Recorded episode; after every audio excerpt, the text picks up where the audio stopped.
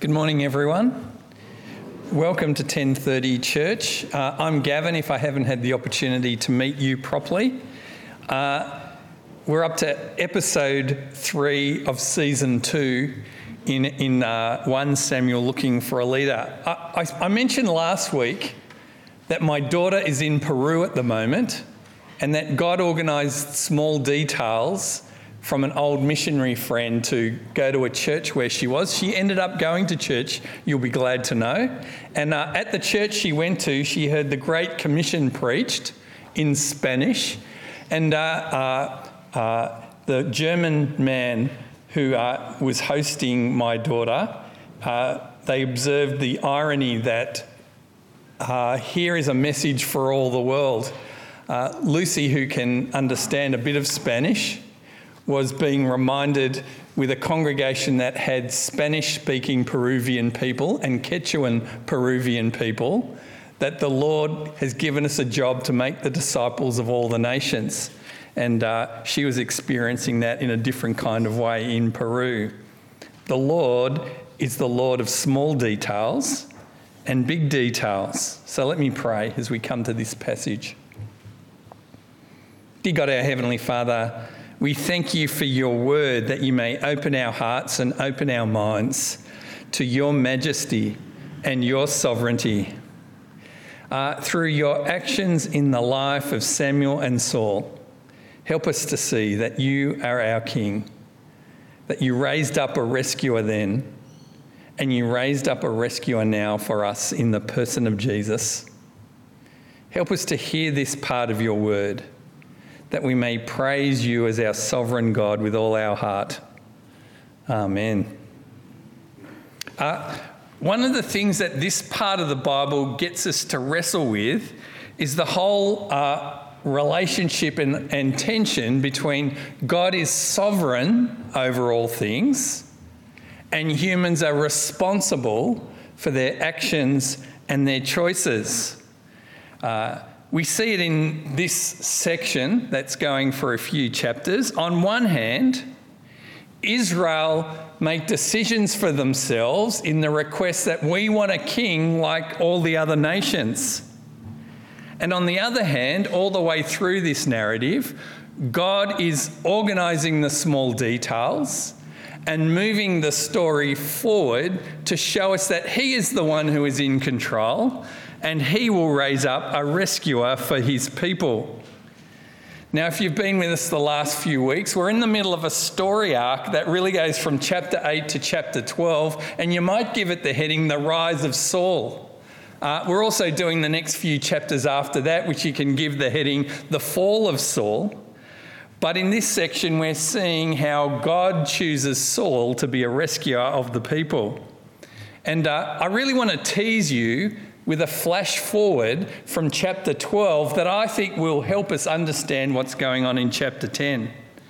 In chapter 12, it's really the recording of Samuel's last speech to the people in his role as leader, prophet, priest that he has been. It's a handover of power period where Samuel formally says, here's the king you've chosen in Saul. I'm not your leader anymore. It's all over to you. And as part of that speech, and we'll come back to it in a couple of weeks' time, Samuel says this, when you saw that Nahash, king of the Ammonites, now immediately say, who's that? I want you to remember that name. Nahash, king of the Ammonites. We'll bump into him shortly. When you saw that Nahash, king of the Ammonites, was moving against you, you said to me, no, we want a king to rule over us, even though the Lord your God was king. Here is the king that you have chosen. And I can imagine him pointing to Saul, the one you asked for. See, the Lord has set a king over you.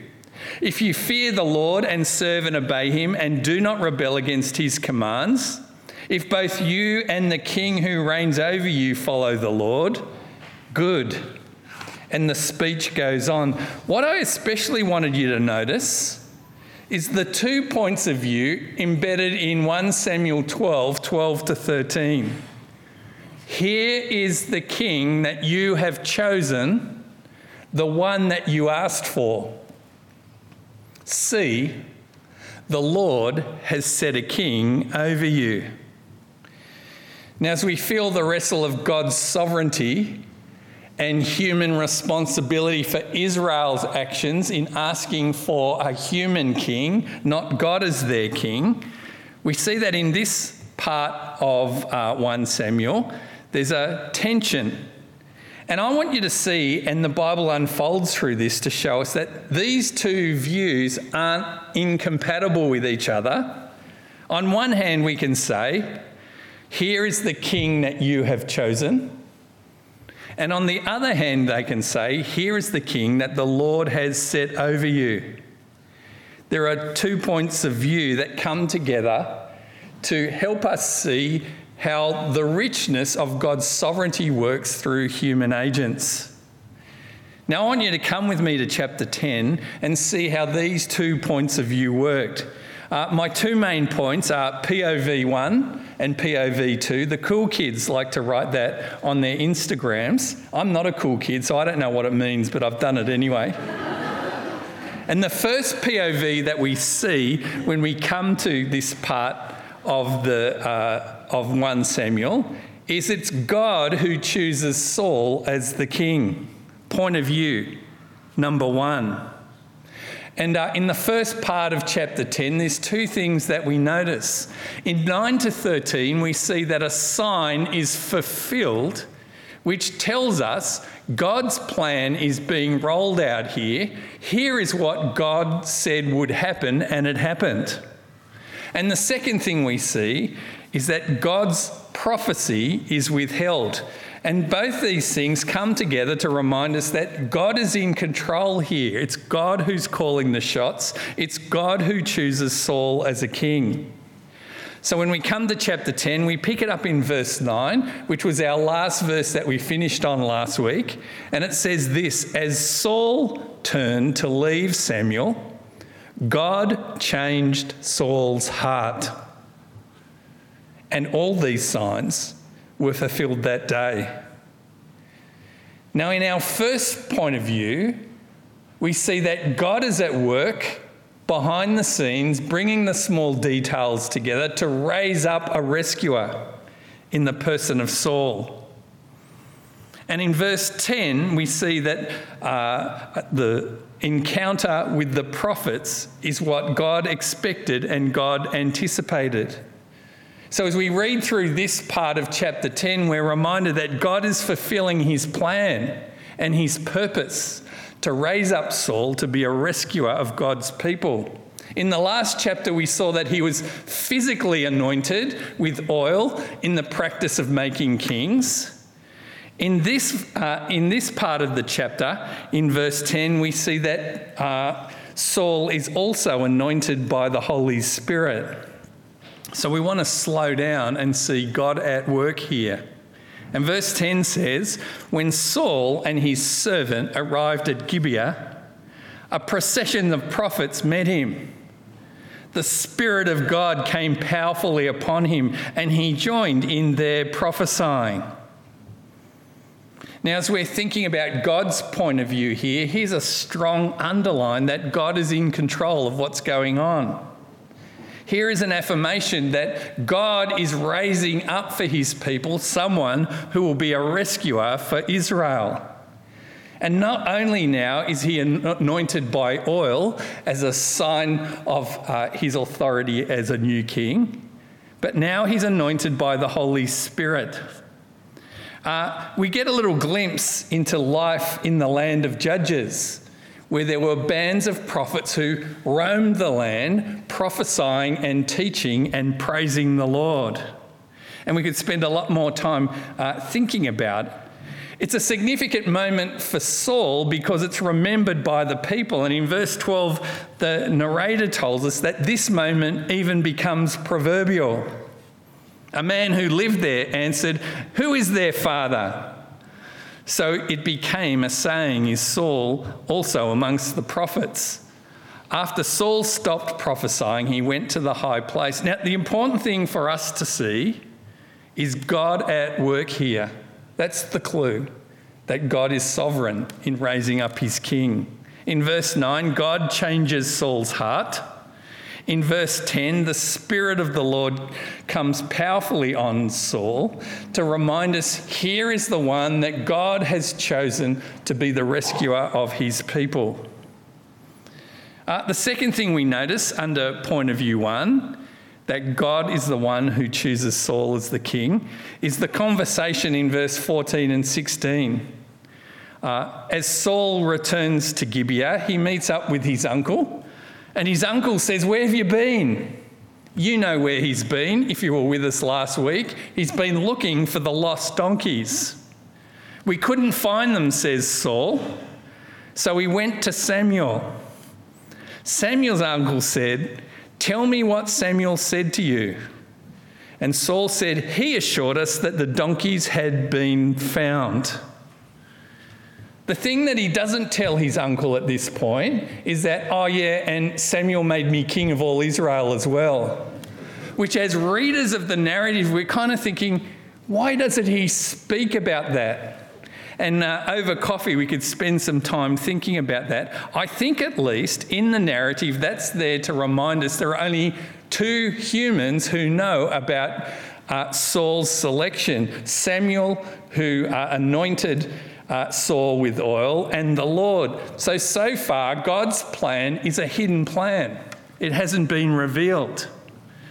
The first point of view shows us here and reminds us again that this is God's plan to make Saul king, the rescuer of Israel. And it really affirms what we saw back in chapter 9. God says, "I will send you a man from the land of Benjamin, anoint him ruler over my people Israel. He will deliver them from the hand of the Philistines. I have looked on my people, for their cry has reached me." So as we think about what Samuel says at his speech in chapter 12, we're reminded this is the first point of view. See that the Lord has set a king over you. Well, the second point of view is taken up in the rest of the chapter. Here is the king that you have chosen. Here is the one that you asked for. And when we have a look at verse 17 to 27, we see that Israel selects a human king through the process of drawing lots. That reminds us it's a strange place with strange times and strange practices. And I want you to notice four things about this point of view. From the people's point of view, they're asking for a king like the nations. And they use the practice of casting lots to choose their next king from all the fighting males of Israel.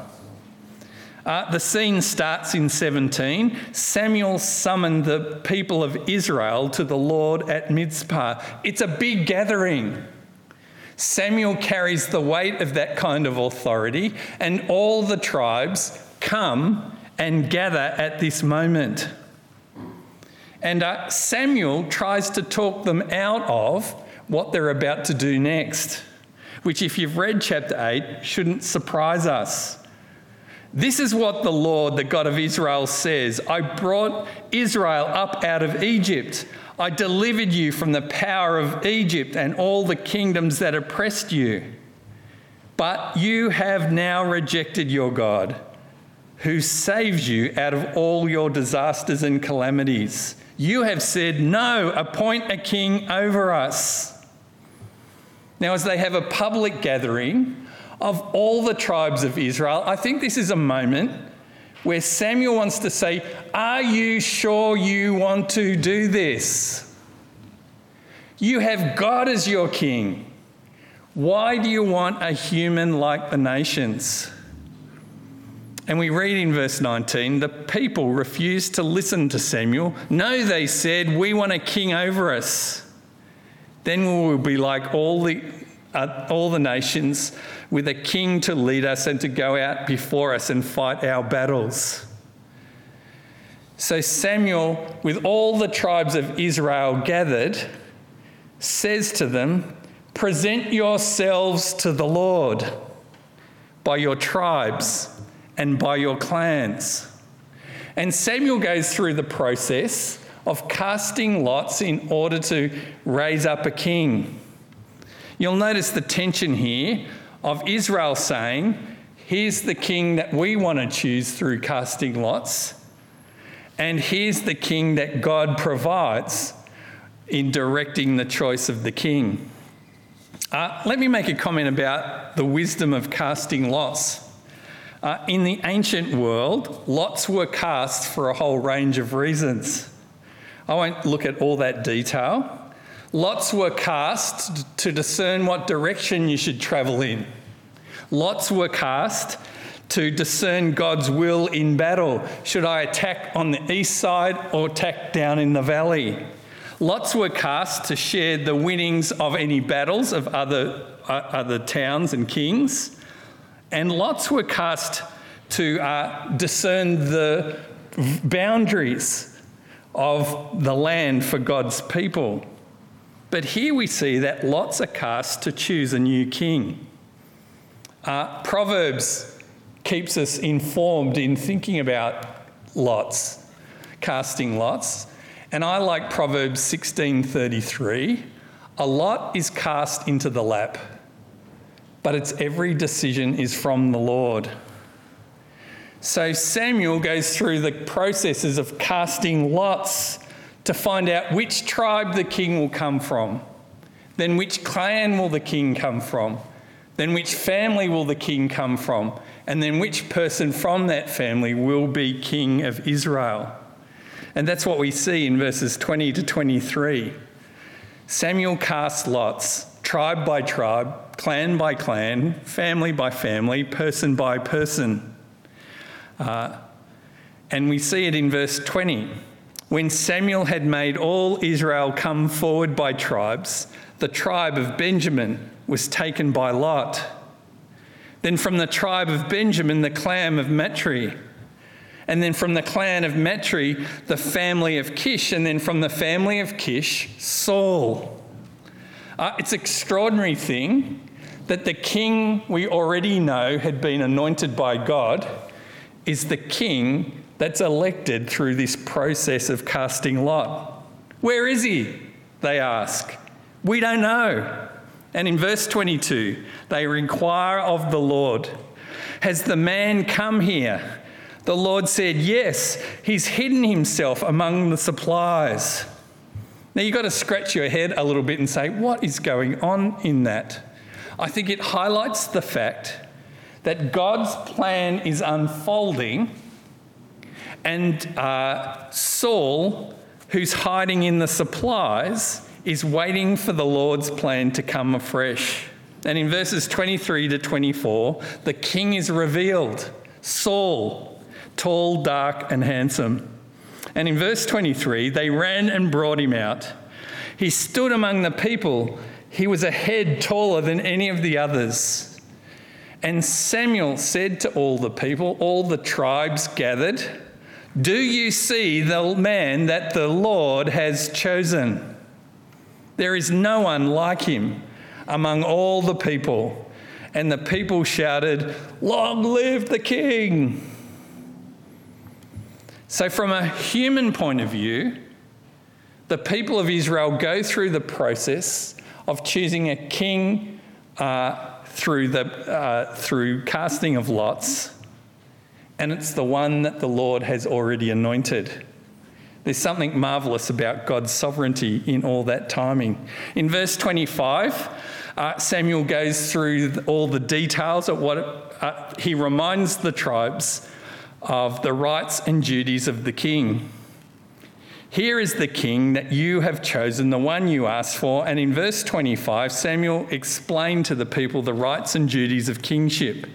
He wrote them down on a scroll and deposited it before the Lord. Then Samuel dismissed the people to go to their own homes.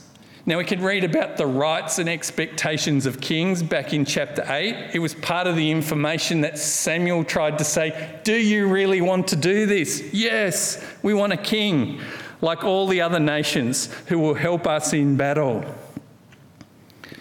So at the end of this scene, the tribes of Israel return home with their king.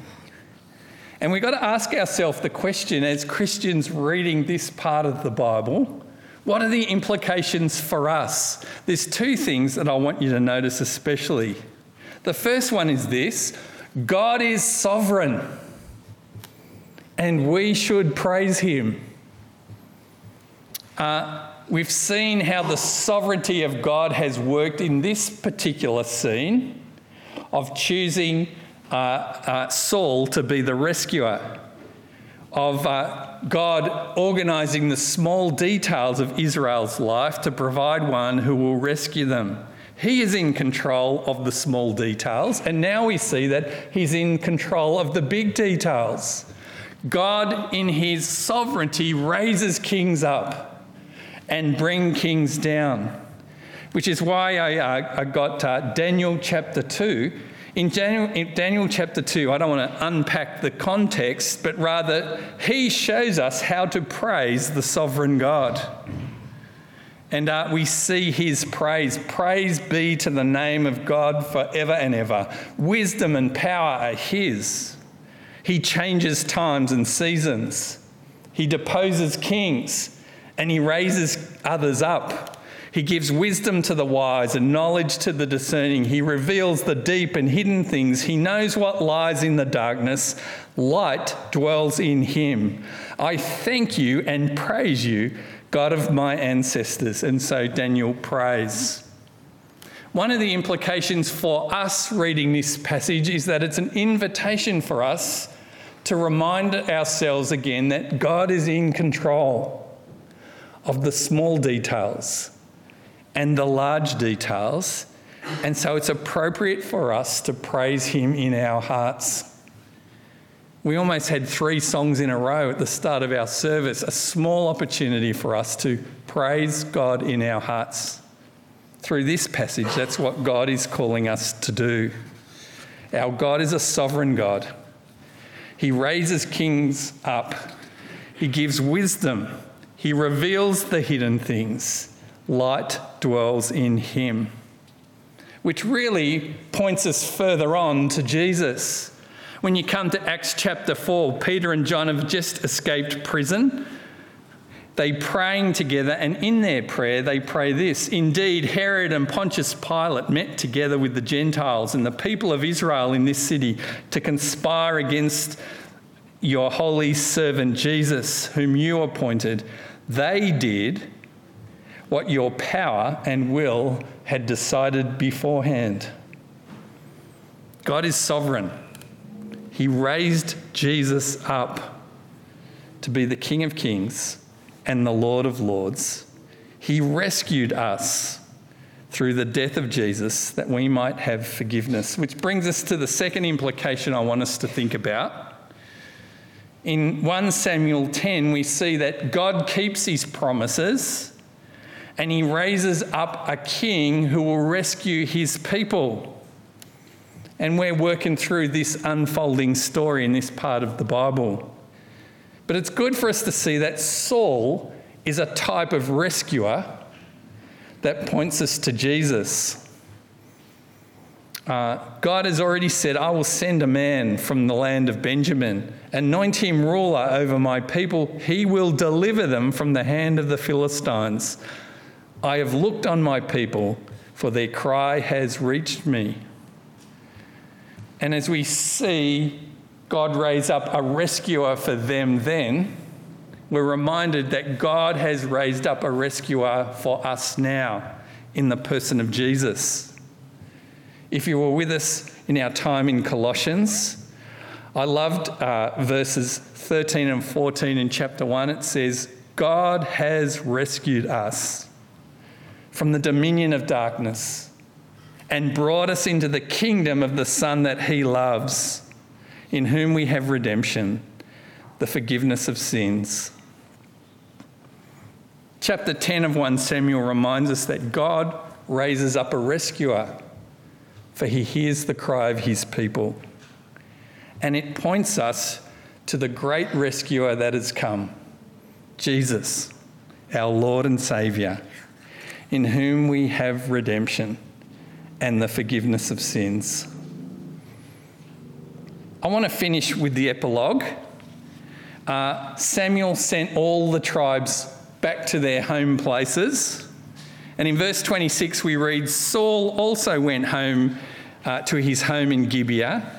He was accompanied by men whose hearts God had touched.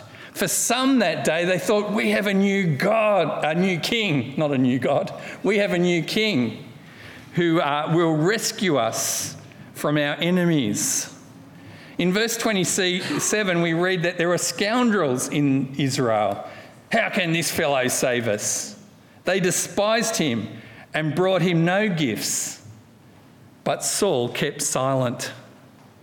And when we get to the next chapter, it says this. Nahash the Ammonite went up and besieged Jabesh Gilead. How can this fellow save us? If you want to know what happens next, you've got to come back next week. Let me pray.